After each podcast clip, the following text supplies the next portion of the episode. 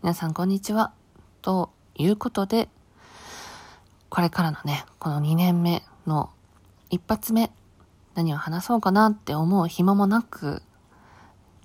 あったことをね、話そうかなと思いますよ。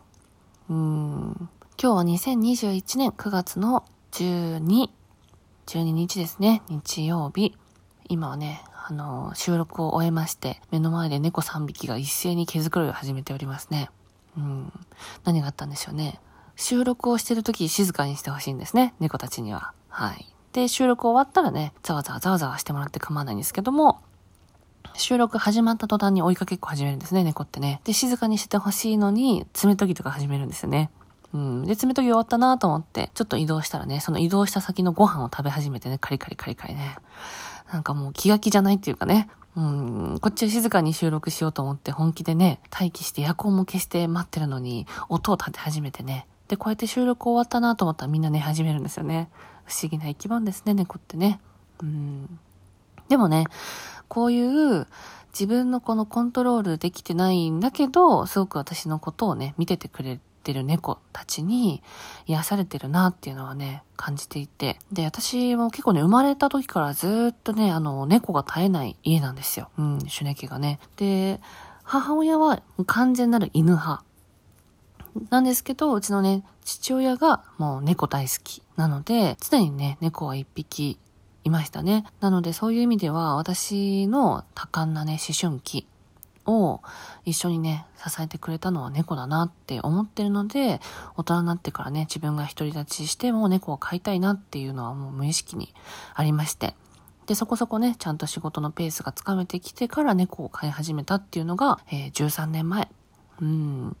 なので今一番長い子ね、黒さんが13歳でございます。今日はね、猫の話をしようと思ったんじゃなくて、今収録してきた話をしていきますね。うーんと、いつもね、ライブ配信とかでね、あのコメントくださっている上本大志さん。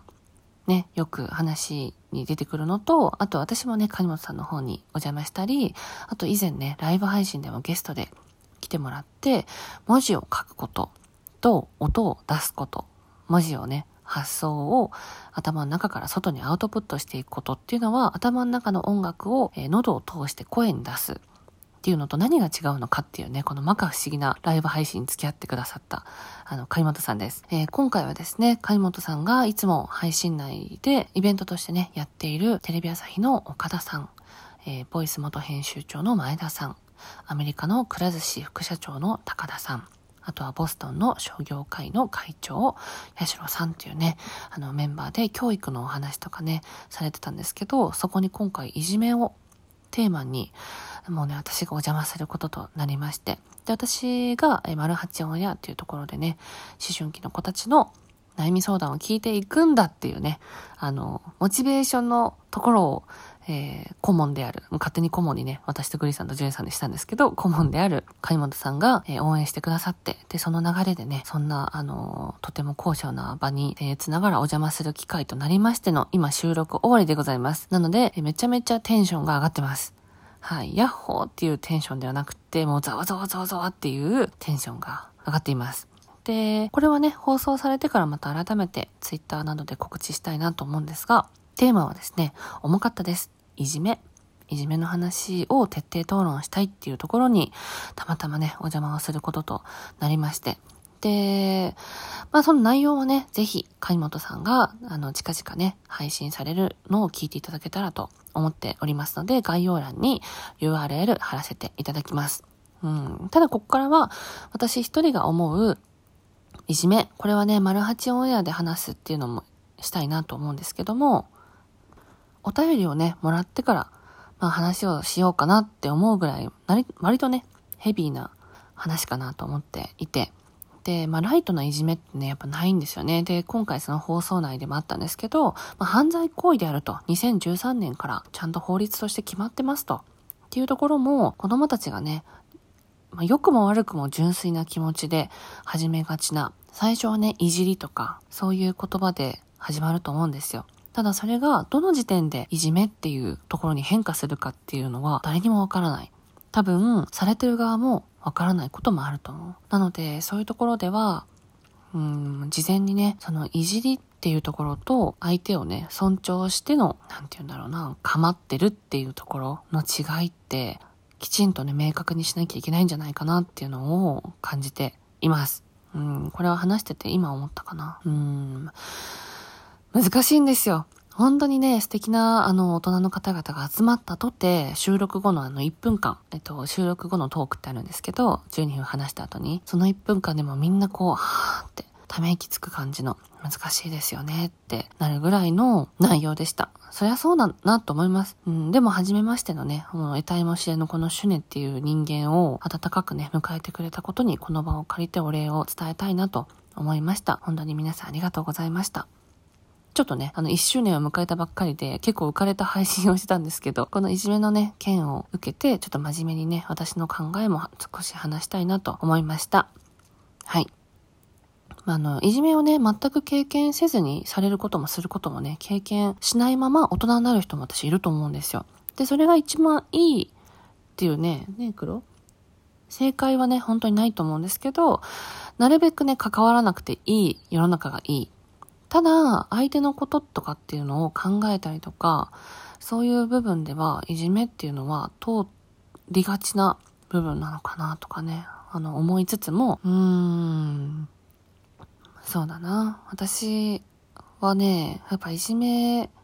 てなくならないんだと思うんですよ。私は実はあの、プロオゴラレイヤーっていうね、ツイッターで話題の方いらっしゃるんですけど、その方にご飯をおごりに行ったことがあって、で、ツイッターっていう媒体をなぜ使ってるかっていうね、その人話をしてくれて、でも昔から石をね、群衆が悪いことをしたんだぜっていう人に石を投げて、で、それでストレスを解消してたんだっていう話をまあ歴史の部分からね、教えてくれて、で、それが今ツイッターっていう形で現代に張り付いてるんだって言ってました。これは LINE とかもね、一緒だと思うんですけど、本当にね、目に見えない。自分が投げた石が本当に相手にぶつかってるのかわからない。でも、自分が一番大きい石を投げて、一番ね、あの、痛いところに当たればいいっていう気持ちを満たすものであって、その時のね、処刑方法が。うん、で、これっていうのが昔からなくならないってことはこれからもなくならないんだっていうね、まあ、彼のあの話を聞いて結構ゾッとはしたんですよね。彼にゾッとしたんじゃなくてですよ。昔のその制度が今も変わってなく形を変えて残ってるっていうところにゾッとしていて。なのでいじめが、いじめをなくす、根絶するっていうところよりもやっぱ現実的に私は考えたいなって思っていて。なので自分の今持ってる世界を学校以外にも作ってほしいなっていうのは、丸八でもね話はしてるんですけど、あとは自分分なりの武器っていうのを持ってほしい。この二つかなって思ってます。なので、逃げるっていうことをね、私は推奨する。で、逃げることがね、良くないことって、逃げる前にできることあるでしょっていう考え方も理解できます。なんですけど、あの、